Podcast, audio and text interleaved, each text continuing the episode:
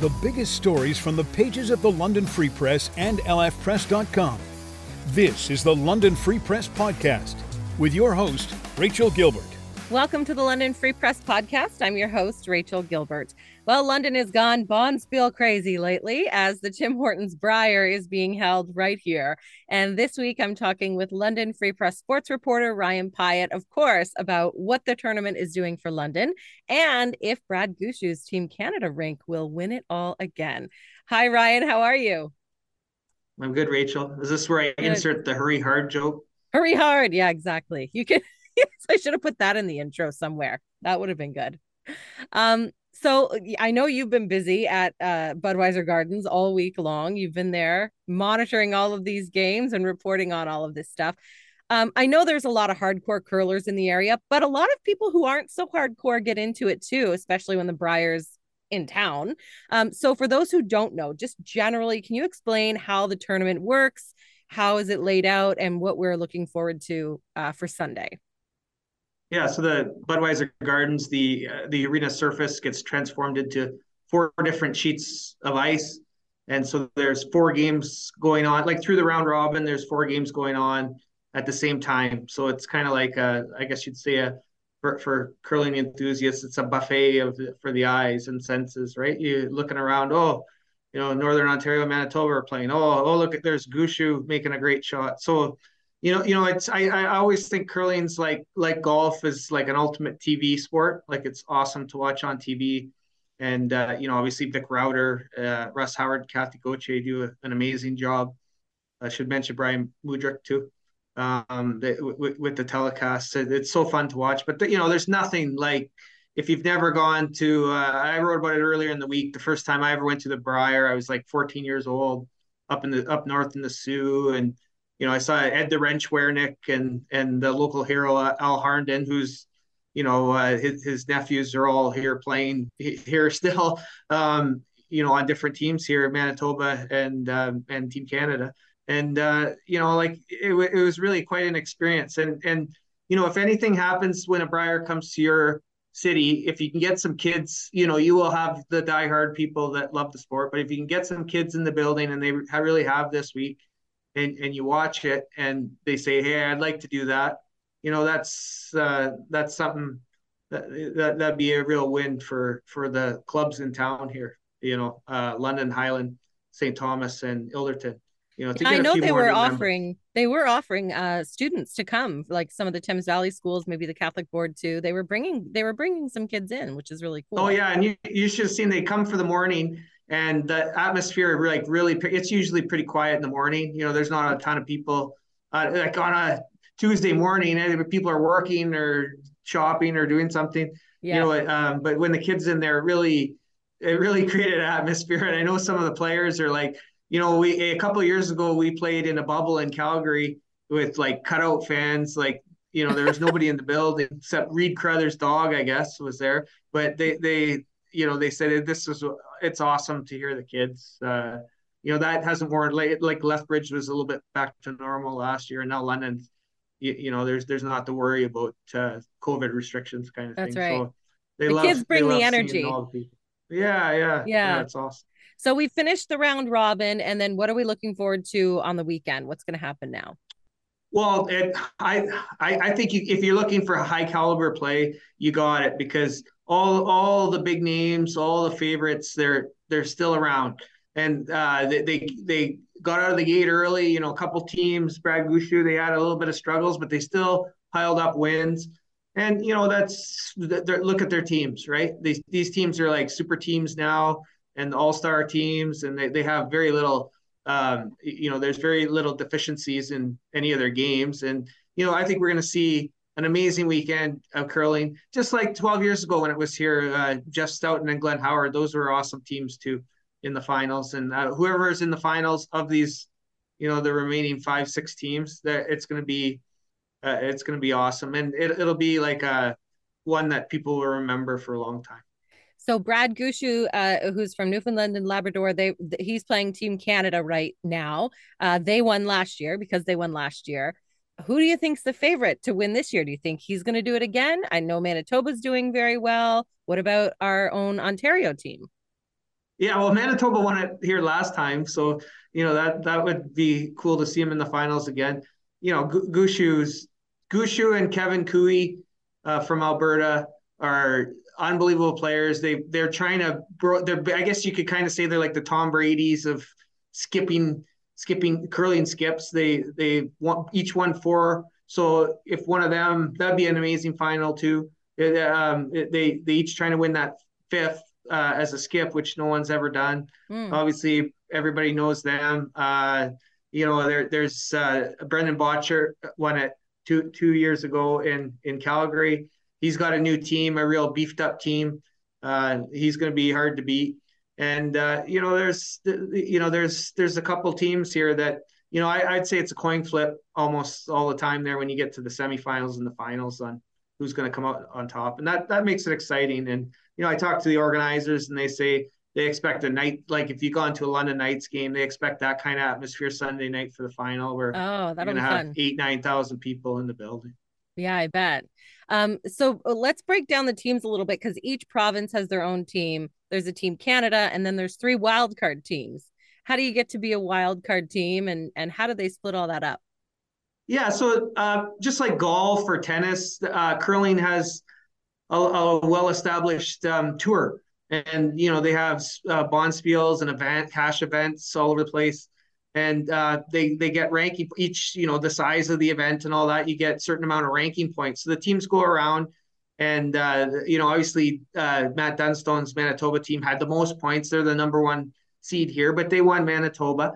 So for all the for all the uh, teams that didn't win their province and and or their territory there's three spots available uh, of wild card. This year there's three wild cards to make it an 18 team field. And the wild cards are basically just the one, two, and three teams on the in the in the Canadian ranking uh, team system point system, and uh, they they they get those uh, berths now. So Dunstone was first, so he's already in it. So then they just go down the list, right? And uh, that's that's how. And obviously, um, you know, a place like Alberta, there's three teams here from Alberta, uh, and so two wild cards. Uh, you, you know, so this this is a great. They they're calling it one of the best fields ever for that reason. Like if they didn't have these wild cards, then Brendan Bottcher, like who we said won two years ago, wouldn't be here. Karsten Sturmay wouldn't get a chance at his first. Uh, you know, he's been he's been he, has been second or third in Alberta for for uh, many years now, uh, half a dozen years, but he keeps running into Kevin Koe and Brendan Bottcher team. So right. you know he got to come here for the first time, which is amazing. Obviously, Reid Carruthers was on Jeff Stoughton's team when they won in 2011. He was the second wild card, and you know, yeah, Bottcher's the first wild card. He lost to Kevin Koe in in the Alberta Playdown final. So yeah, uh, that, yeah, you get the wild cards. I, I like it. Evens up the evens up the pools. You got nine in each pool. But yeah, it makes for a lot of games. There, there's a lot of a lot of you, they play them at um, you know after the opening weekend. Uh, they play uh, during the week. They play a 9 a.m. draw, a 2 p.m. draw, and a 7 p.m. draw. So there's uh, there's a lot of curling and obviously four games per you know per uh, draw. Each time so, slot yeah. uh, we're seeing a lot of curling here. Yeah for sure. Uh, i know that there is a, a man uh, jake higgs from strathroy which is kind of cool for us local people who are going to see him play but he's not playing for ontario he's actually playing for nunavut. Is that right? And how does that work? Why is he with them?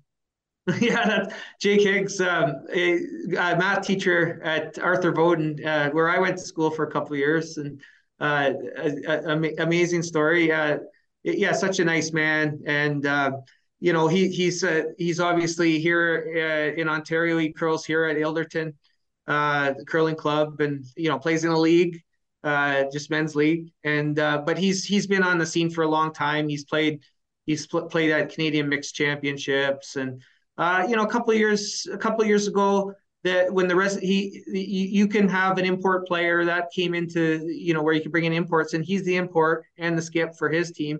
But he has people on his team that have are either live in Iqaluit up in Nunavut, or um, you know, in in the his second Brady St. Louis is from St. Marys and uh, okay. like but originally lived the first nine years of his life in a Iqaluit. So uh, when his parent when his parents uh, moved there for for 20 years. So he's considered a you know like a, a home player. And so so Jake you know, has been he went to the 2020 Brier this way and lost all the games that he played, and uh, you know said, hey, this is a way I can get into the Brier. I'd love to do it again. And you know, when this one he he uh, he didn't make it a couple times. Uh, there's only three teams up up there that play in the playdown, so you got like a 33% chance of going. And uh, this time he won by a measurement and uh, got to come here. And then, you know, Nunavut's obviously, uh, you know, before if you're from Nunavut, you'd have to play with like Yukon or, or Yukon or Northwest Territories because the territories were kind of together. But right. now that they have their own teams, he, you know, he came here and Nunavut had been 0 and 38 uh, oh, wow. at, at, the at previous Briers, and he won the first game. He beat Newfoundland, and um, you know, with obviously it's a home Brier for him, and there was a lot of people excited, and it was it was really nice to see. Um, you know, he raised his broom after after he won, and uh, it's it's been one of the enduring moments. And I remember talking to uh, Peter Inch just recently, who's organized this, and he said that win will stay with me the rest of my life. So I thought that was oh, a, wow. a touching moment. So. It's kind of cool for the rest of the Nunavut team because I mean they're coming this far. They wouldn't normally have fans in the stands. You don't really think or that many, but they probably yeah, have lots because of Jake. Yeah, yeah, right? no, I know. if I was, uh, uh, you know, from uh, talking to Jake's got a million great stories, but one he told um, before this all started was that when he went up there, like a case of water, like that you get, you know, at the grocery store for two ninety nine, it's thirty dollars up in oh, Nunavut. So he says meat's around the same price, but he says the way you get around that, he goes, you know, a case of beer, a 24 pack of, of beer here is is fifty dollars, and then they said up there it's about seventy dollars. So he says you drink the beer because it's got water in it anyway. Right. you save some money.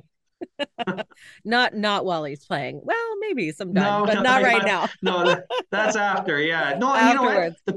The the patch is Rachel. The patch is a big part of it. Obviously, it's at the convention center uh, this year, and um, you know that the, the, people will. The, the one of the things the organizers have done really well is they drive. They have shuttle services, and they you know obviously it's it's you know you can walk it from the rink to the, the convention center, but yeah. you know when the when it snows like it did last it's been week, cold. You know, like you know, yeah, and it's cold, so yeah. They, you know, they've been shuttling everybody back and forth, so nobody's driving and drinking and all that, and it's been a lot of fun. And they've had bands, and you know, obviously the patch, yeah, but you know, some teams come here and they enjoy the patch, you know, if they know they're not going to win and all that. But I remember talking to Mark Nichols, who's Brad Gushue's third, and he said, no, we don't go to the patch because it's wasted energy.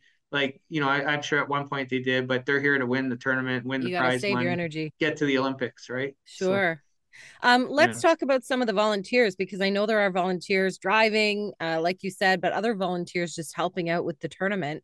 Um, talk. Have you met some of them? Have you talked to any of any of the people helping out? Oh yeah, I think you know both you and I. We've been in London a long time, so you, you start to see the familiar faces, right? Uh, and you yeah. know it's it's funny. You, you you see people that there are people that are just you see. I've seen them at the curling rinks over the years uh, and they're part of the cl- curling clubs. They're volunteering, of course. And then you've got people that just like volunteering sport. You know, I've seen them from the Canada Games up to the Memorial Cups, and they're volunteering at the. You know, one thing I'll always say about London is, you, you know, when you when you make a call out for volunteers, you don't have to import them or beg them or whatever. No. It's like it's almost like it's a huge honor and it fills up pretty quickly. It's like, oh, yeah. I don't get to volunteer because I didn't get my name in in time or something. Right. Like it's a, it's it's incredible. It's one of the I, have lived, you know, I moved around uh, Canada a bit, and it's um, there's a few pockets like that, but it's crazy. Uh, London, London really steps up for these events. Yeah. And talk about any of the economic um, spin-offs because I mean, obviously it's great to host these events um, just to have them and to go see them, but it's really good for the city too. Yeah, well, obviously when I come downtown, uh, I, will go to the market or uh, I'll go one of the places downtown. There's a million of them uh, and get something to eat or something for a Knights game or or whenever I'm down there covering something. Yeah. Uh, I've, I've never seen it uh, in a long time. I'm trying to think of Memorial Cups, but this place, like in between draws, the the market is just jam with people. I wow. you know you're lining up, and it's really great to see. And uh, you know I, I think someone was telling me you know, uh, one of the vendors was saying, uh, "Can we have something like this every week?" yeah, really. yeah, it's like, well, once every twelve years or whatever. But of course, right? So sure. you know, but uh, the, you know, the, the way curling's like, like we talked about earlier, the way it's laid out is like, you, you know, if you really love it, you're going to be there all day or for two draws. You gotta, you gotta get something to eat and you know, it's nice to eat. Bud Gardens has pretty good arena food, but you know, every once in a while you like nice to, to go to a restaurant between yeah between draws right? Yeah, yeah, yeah. So sunday is the is the final and then we're looking uh towards the international curling championship. So when and where is that? Yeah so the worlds is in ottawa this year and uh you got me on the dates it's about a month later uh, okay yeah. you know the, the, but this, whoever i'm not wins looking too far ahead yet but it's it's it's nice that it's in canada again you know so this cool. is a big obviously a stepping stone it's a, it's a good uh good opportunity to win, right? Everything's at home. Most of these guys would have curl, curled in Ottawa before, so mm-hmm. you know it it sets them up nice. Uh, you know, you don't have to travel to the other ends of the world and kind of figure out the ice and all that. You gotta you got every uh, home home ice advantage kind of thing here. So you know, I I wouldn't be surprised if you see whoever wins this Brier go on and become the world champion. That would be awesome. And we it could start right here in London. Yeah, Thank yeah. you. Thank you so much, uh, Ryan. We're definitely going to watch your reporting all the way through Sunday on this, and uh, we'll find out who goes to the Worlds very soon. Thank you so much.